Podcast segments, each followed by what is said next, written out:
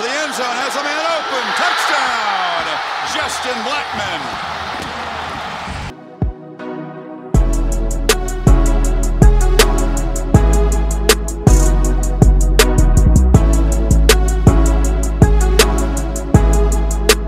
Welcome into a Friday edition of Locked On Pokes. I'm your host, Colby Powell. Big show for you today. Whoo, it got real last night in the NFL. We'll talk about that. Preview Oklahoma State and Kansas coming up tomorrow at Boone Pickens Stadium. Oklahoma State and Yale on Sunday at Gallagher Iba Arena. And tonight at Neal Patterson Stadium, the Oklahoma State Cowgirls get their uh, title chase underway at Neal Patterson Stadium at 7 o'clock. This is Locked On Pokes. I am Colby Powell. You can find me on Twitter at Colby J. Powell and at Locked On Pokes. Very easy to find me. We are part of the Locked On Podcast Network, the number one local sports daily podcast network in the country, covering everything from MLB, NHL, NBA, NFL, college, uh, college athletics, football, basketball, baseball, golf, wrestling, whatever it may be. Uh, I've got a, a, stat about Oklahoma State's recruiting class for wrestling that I'm going to give to you later as well. So we've got a jam packed show today. Uh, go ahead and take a minute and subscribe and rate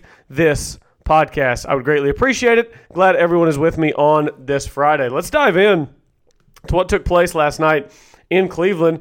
And like everyone else is doing, we might as well start at the end. I know that this is not an NFL podcast, but Mason Rudolph is Oklahoma State's own Mason Rudolph. So uh, last night at the end of that game, it, it took a very bad turn, a very bad turn for Mason Rudolph, for Myles Garrett, Maurkice Pouncey, the NFL. Uh, it, it was a bad deal there with eight seconds left in the game. I mean, they were almost home, almost home and then that happens. So, uh, you, you know, seeing a lot of people on Twitter last night and this morning just just being really, really stupid, really stupid. Um, think before you hit send on a tweet. Th- think to yourself, ask yourself, when I send this tweet, is everyone else going to think that I'm an idiot? And if the answer is yes, maybe you shouldn't send it because I saw a lot of that today on uh, on the timeline already, and, and it's not even ten o'clock in the morning. So Anyway, uh, Myles Garrett hit Mason Rudolph as he let go of the ball. Myles Garrett proceeded then to drive Mason Rudolph into the ground. For, for some reason, with eight seconds left, Myles Garrett uh, went way too far with the sack. Mason Rudolph then put his hands on Myles Garrett's helmet, started grabbing at his face mask, uh, and then I, I can't remember who it was. A Steeler or a Brown maybe came over and, and kind of started to try to break him up as Myles Garrett was pulling Mason Rudolph's helmet off of his head. So now Myles Garrett's holding Mason Rudolph's helmet. Mason Rudolph goes over there to yell at him, presumably for, for taking his helmet off, at which point Mason Garrett clocks him upside the head with his own helmet. Uh, Myles Garrett will get a, a pretty long suspension, I would imagine, for this. I, I can't imagine him playing the rest of this season. They're four and six. Uh, I mean, the rest of the season would be a six game suspension. Uh, maybe you're one of those people who think they're going to sneak into the playoffs, and maybe they will. They have an easy schedule the remainder of the season. But uh, maybe you think they'll sneak into the playoffs, and he needs to be suspended for that as well. I don't think he should play again this season. I think it should just be a, a clean, however long the Browns go this year. That's how long Myles Garrett is out. Uh, and then he can come back and, and play at the start of next season for the Cleveland Browns. And here's what I would say to to the people who are blaming Mason Rudolph for starting it by putting their hands on putting his hands on Myles Garrett's face mask. What happened initially before Mason Rudolph's helmet came off? What happened initially between Mason Rudolph and Myles Garrett happens all the time in the NFL. Defensive lineman goes too far with his takedown of the quarterback stays on top of him, won't get off. Quarterback puts his hands up in his face. They start shoving. That happens all the time in the NFL. And what do we never see? We never see a guy take someone's helmet from him and then use it as a club to knock him upside the head. That never happens, ever. And, and yet, people are like, well, you shouldn't put, shouldn't put your hands on Myles Garrett. Are you kidding me? Guys in the NFL shove and grab face masks and pull on each all the time. It happens constantly in the NFL. And yet none of them are ever moronic enough to take the other guy's helmet and use it as a club to hit the other guy in the head. I don't know if y'all know how much helmets weigh, how heavy they are. I mean, a helmet is a weapon. That was a weapon that Myles Garrett was wielding last night. And somebody the size of Myles Garrett, go back and watch the replay in real time and look at how hard he swung that helmet. Mason Rudolph turns around and looks at the refs like, uh, what's happening here? I promise you, he more than felt that helmet come down on the top of his head. And Maurkice Pouncey after the game, look, Maurkice Pouncey after Myles Garrett swung the helmet, uh, he he went after Myles Garrett. And if you know anything about Maurkice Pouncey, he has a reputation as being 100% about that life. Uh, Maurkice Pouncey was, I mean, he he was about it last night. He was ready to take on any Cleveland Brown that would come his way. And he said after the game, he was asked about a potential suspension and all that. He was like, man, it isn't even about that. I'm willing to live with the consequences. What he did was dangerous. Imagine if he, if he had hit Mason in the temple. That's what Maurkice Pouncey said. Imagine if he'd hit Mason in the temple. What Mason Rudolph and Myles Garrett were doing initially, you know, skirmish on the ground and kind of some shoving, hands on face, that's all that all happens all the time in the NFL. Guys never take each other's helmets and hit each other in the head with them. So Myles Garrett clearly at blame. I think he should be done for the rest of the season. Maurkice Pouncey, sure, just because he threw punches and threw a kick, let's give him one game. But my, my Maurkice Pouncey was, I mean, he was the only one to, to me who's completely blameless because all he was doing was defending his teammate. Uh, shout out Maurkice Pouncey. Even Deion Sanders this morning tweeted and said Maurkice Pouncey is now a hero in that locker room. There aren't too many guys like that who are willing to risk it all uh, for one of their teammates. So good for Maurkice Pouncey for doing what he did last night. Uh, I mean, he was the only one that I think we, we would all think was probably in the right coming to the defense of one of his guys. So Bad look for the NFL. Myles Garrett probably will not play again this season and uh, continues just a, a, track for the Browns that they've been on. Jermaine White, two weeks ago, they have to release a guy because he's threatening fans on Twitter from the locker room five minutes after a loss. Earlier this week, they have to release Antonio Callaway because he's facing another drug suspension. And now, a, a, candidate for Defensive Player of the Year, one of the Browns' best players, likely going to be suspended the rest of the season for using a helmet as a weapon against Mason Rudolph. Uh, let's talk about the game itself. Let's talk about the game itself. I've, I've ranted on enough about the incident last night between Myles Garrett and Mason Rudolph. The game itself, let's call it what it was.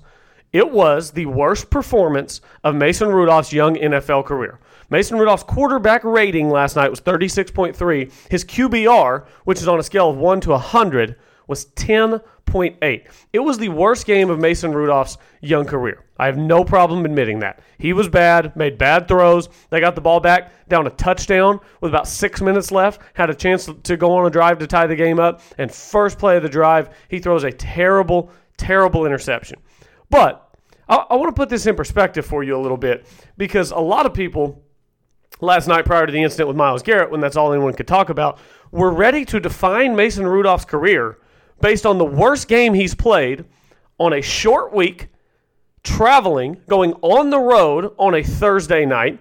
After, remember, Mason Rudolph led his team to the win on Sunday over the Rams. Mason Rudolph was a huge part of why they won that game on Sunday against the Rams. Short week, traveling on the road to play a divisional game against a desperate 3 and 6 Cleveland Browns team. You've got all that. Oh, not to mention his running back leaves in the first quarter and is out for the rest of the game. His number one receiver gets knocked out in the first half and is out for the rest of the game. His number two receiver gets earholed at the beginning of the third quarter yeah, we've all totally forgotten that Diontae Johnson was bleeding from his ear because of a hit that he took in the third quarter. So Mason Rudolph is now throwing to James Washington and a bunch of guys you've never heard of.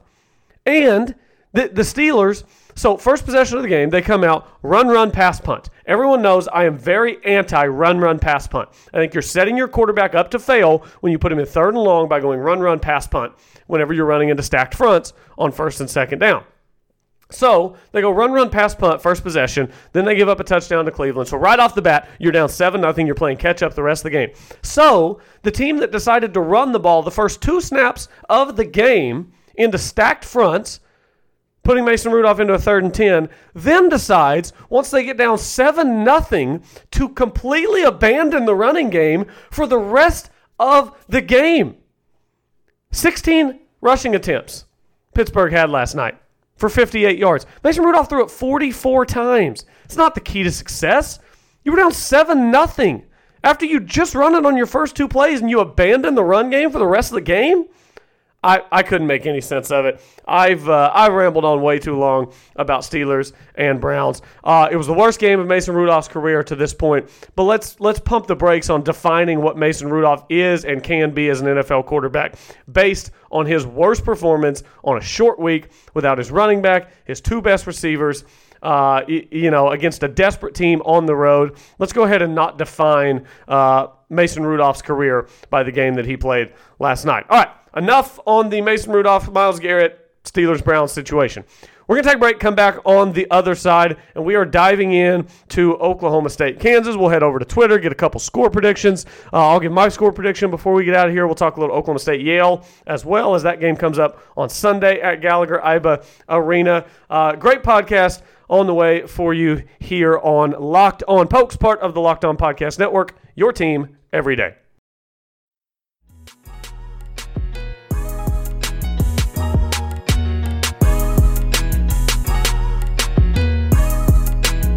Welcome back to Locked On Pokes. I'm Colby Powell. Glad you're with me on this uh, Friday as we get ready for. Almost forgot what day it was. As we get ready for Oklahoma State and Kansas tomorrow in Stillwater. The Cowgirls hosting South Dakota State tonight at Neal Patterson Stadium. The weather is nice. If you can get out there, you should get out there and support the Oklahoma State Cowgirl soccer team as they uh, start their quest for a championship. This is the beginning of the NCAA tournament, and if you know how the uh, how the NCAA basketball tournament works, then you know how the NCAA soccer tournament works. It's single elimination, 64 teams. The only difference is the teams get to host. Like Oklahoma State is number three national seed, so they get to host uh, here in round one, maybe in round two. Uh, we'll have to see. I'm not sure if they get to host in round two or not. I'll, I'll keep you updated on that as I know. But uh, I know that they are hosting tonight at Neal Patterson Stadium in Stillwater. So if you're in Stillwater, head on over there and support the Cowgirls in their quest for a national championship, already having won the Big 12 regular season title.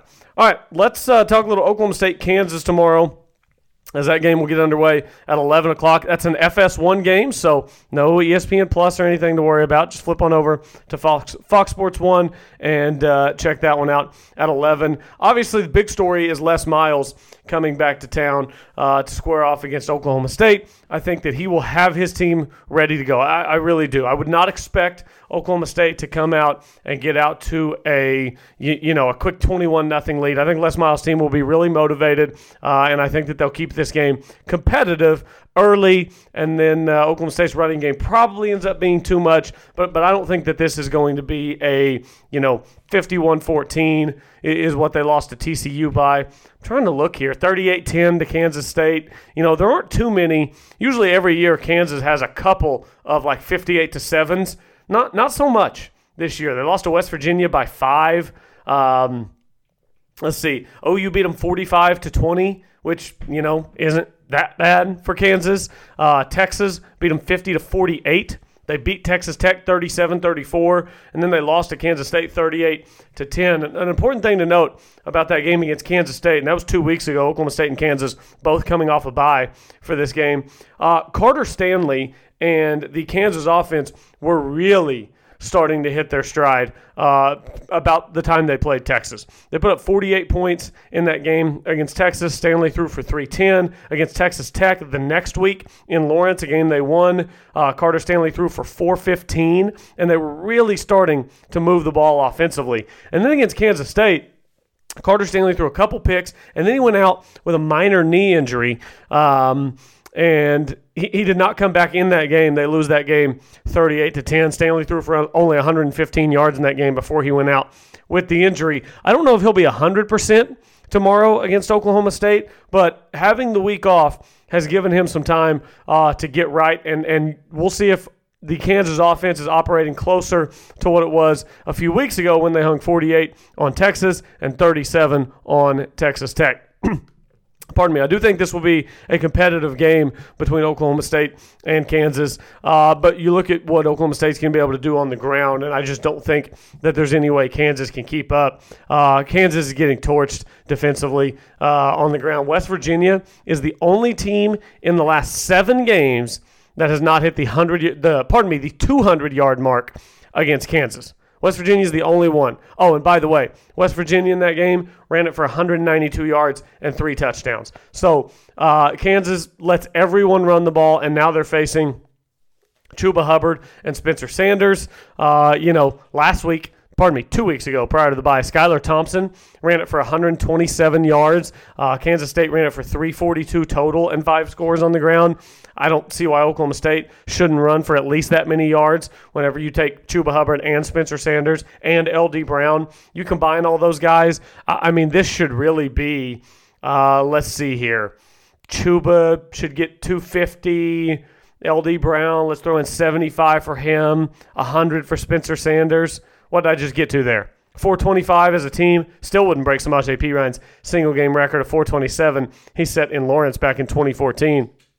Uh, and maybe I'm on the low side. Maybe Chuba does go for 350, 400 yards. Probably not, just because that doesn't happen very often. But uh, if it were going to, this would be the week with a bad Kansas rushing defense and one of the elite running backs in the country in Chuba Hubbard. Uh, I do think Oklahoma State will be able to wear Kansas down. I don't think that this game is going to get totally away from Kansas, though. I, I don't see I don't see 52 to 21 on the way for Oklahoma State. I think Kansas is just a little bit better than they have been. A Couple score predictions on Twitter. Andrew Wood uh, tweeted yesterday said that he thought 52 to 30 Oklahoma State over Kansas.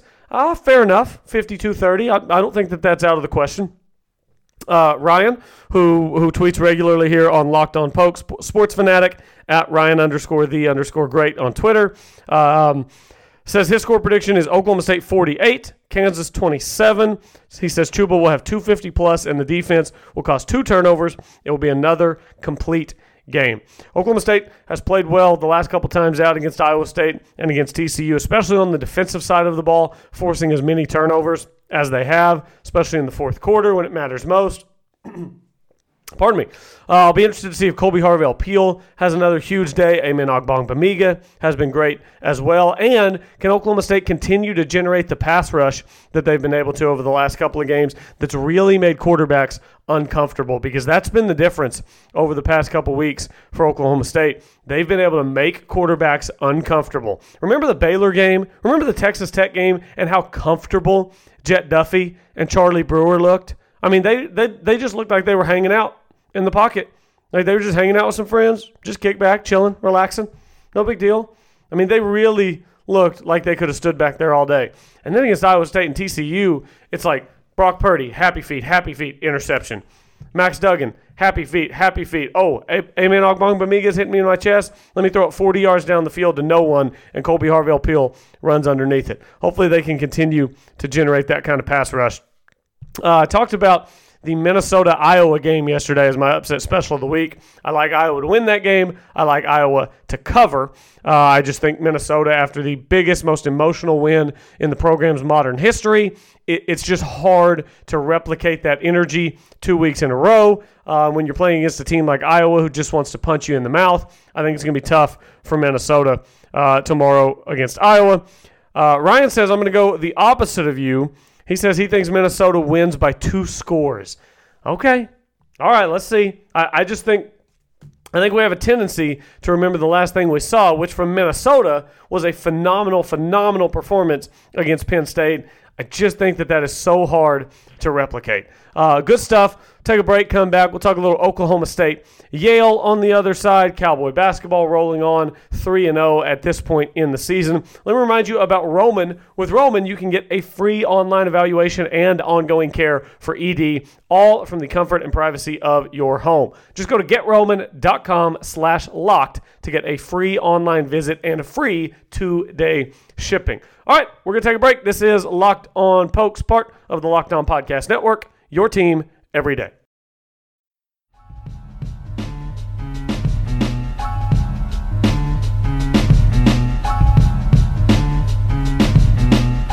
Welcome back. Wrapping things up here on Locked On Pokes. I'm your host, Colby Powell. Find me on Twitter at Colby J. Powell at Locked On Pokes. Let me know what you think is going to happen this week between Oklahoma State and Kansas, as well as Oklahoma State and Yale on Sunday. Yale, interestingly enough, they come into this game at two and one. Uh, they dropped their most recent game in overtime to San Francisco at San Francisco, 84-79 uh, was the overtime loss. their first game was also decided in overtime against Stony Brook. They won that game 74 69. So they're 2 and 1. Two of those have gone to overtime, and then they beat Oberlin College, which I believe might be an NAIA school, 94 to 37 in the second game of the season. Yale, we all know uh, every year you kind of hear about them around tournament time. They're usually an Ivy League team that, um, you know, finds their way to the tournament and gives somebody a pretty good run in the first round. Last year it was LSU they nearly beat. Uh, I believe they lost to them by three, uh, if I'm remembering that right. Uh, Yale comes into the into the game against Oklahoma State. Paul Atkinson is their leading scorer. That's who to watch out for. He averages 20 points per game, 20 points, six rebounds per game. He is the guy for Yale, and he does it on nearly 60% from the floor. Uh, highly efficient. He's a 74% free throw shooter. Uh, his three point percentage very misleading. He's 75% on the season from three. Uh, what that boils down to is three out of four is what he's hit this season from three. So Paul Atkinson is the guy to watch, but uh, I mean, Yale rotates a bunch of guys in. They've got 12 guys averaging double digit minutes per game compared to Oklahoma State having just nine guys averaging double digit minutes per game, which is actually more common. I would say there are more teams uh, with, with only nine guys averaging double digits in minutes than there are with 12. 12 is just a lot. So they'll they'll be rotating a lot of guys in, throwing a lot of guys at Oklahoma State. Uh, I would expect a big day from Oklahoma State on Sunday. I don't think they're going to run away and leave Yale. I think it'll be a pretty good game most of the way. Uh, we saw the game against College of Charleston the other night. It's not like Oklahoma State ran away and hid from College of Charleston. That game was tied at 30 at halftime. Oklahoma State trailed late in the first half of that game. It, it could have had a very different outcome if Thomas Dziagwa does not get just ridiculously, ridiculously hot. Um, late in that first half and, and on into the second half. So uh, I think Oklahoma State wins this game probably by double digits. Hopefully, it's a good crowd on Sunday. Uh, supposed to be another nice day. What time is the uh, is the tip to that game? I'm pretty sure it's an ESPN Plus game. It is. It's 1:30 on ESPN Plus. So uh, just make a weekend out of it. Head up to Stillwater. Go to Neal Patterson Stadium tonight. Watch the Cowgirls. Go to Boone Pickens Stadium tomorrow and watch Oklahoma State Kansas. And then go to Gallagher Arena on Sunday. 1:30 is the tip time for that game on ESPN Plus. Uh, all right, quickly before we get out of here. Uh, I saw some some great stuff yesterday about Oklahoma State's wrestling program that I wanted to pass along to you. This from Seth Duckworth on Twitter, talking about Oklahoma State's recruiting for the 2020 class uh, in wrestling. Oklahoma State signed the number one, number two, number 11, number 20, number 28, number 78, and number 162 ranked recruits in the 2020 class. In 2021, they have commitments from the number four and number 43 prospects in the country. And uh, the brother of the recruiting coordinator for Oklahoma State is ranked number six in the 2021 class. And, and the number seven ranked prospect for 2022 is a 2020 signee's brother. So, Oklahoma State wrestling moving in a very good direction. Hopefully, John Smith will be able to bring a national title back to Oklahoma State wrestling, uh, something that's long overdue, and I know Oklahoma State fans would thoroughly, thoroughly enjoy. All right, it's time for my score prediction tomorrow for Oklahoma State and Kansas. Line on this game has been 17 pretty much all week. Uh, I haven't checked it today. Uh, I would say that that's probably still about where it sits. Um, it feels about right. I, I, don't feel good about either side of it. You know, if you bet Oklahoma State minus the 17, I think you're sitting there, you know, even if they're up 41 20 at the end of the game, uh, I think you're really kind of holding your breath that Kansas doesn't go down and score and cut it inside that 17 mark. I think I'm going to go, uh, yeah, still sitting at, uh, no, pardon me. It's 17 and a half now, Oklahoma State. So it's moved slightly that direction. Over under in this game is 68. Um, I've actually got it going just over that with my score prediction. I'm going 41 30. Oklahoma State. I think that they will be able to take down Kansas, but I don't think it's going to be a drubbing of Kansas. Kansas is better than they've been recently, uh, and I think that they will put up a fight against Oklahoma State. So 41 to 30, I've got Oklahoma State taking down the Fighting Les Mileses tomorrow in Stillwater. Everyone enjoy the game. Have a great weekend. Enjoy all of the Oklahoma State athletics that are coming up this weekend, and we will break it all down right here on Monday. Make sure you follow me on Twitter at Colby J. Powell, at Locked On Pokes, and subscribe and rate this podcast. Thanks for listening to another episode of Locked On Pokes, part of the Locked On Podcast Network, your team every day.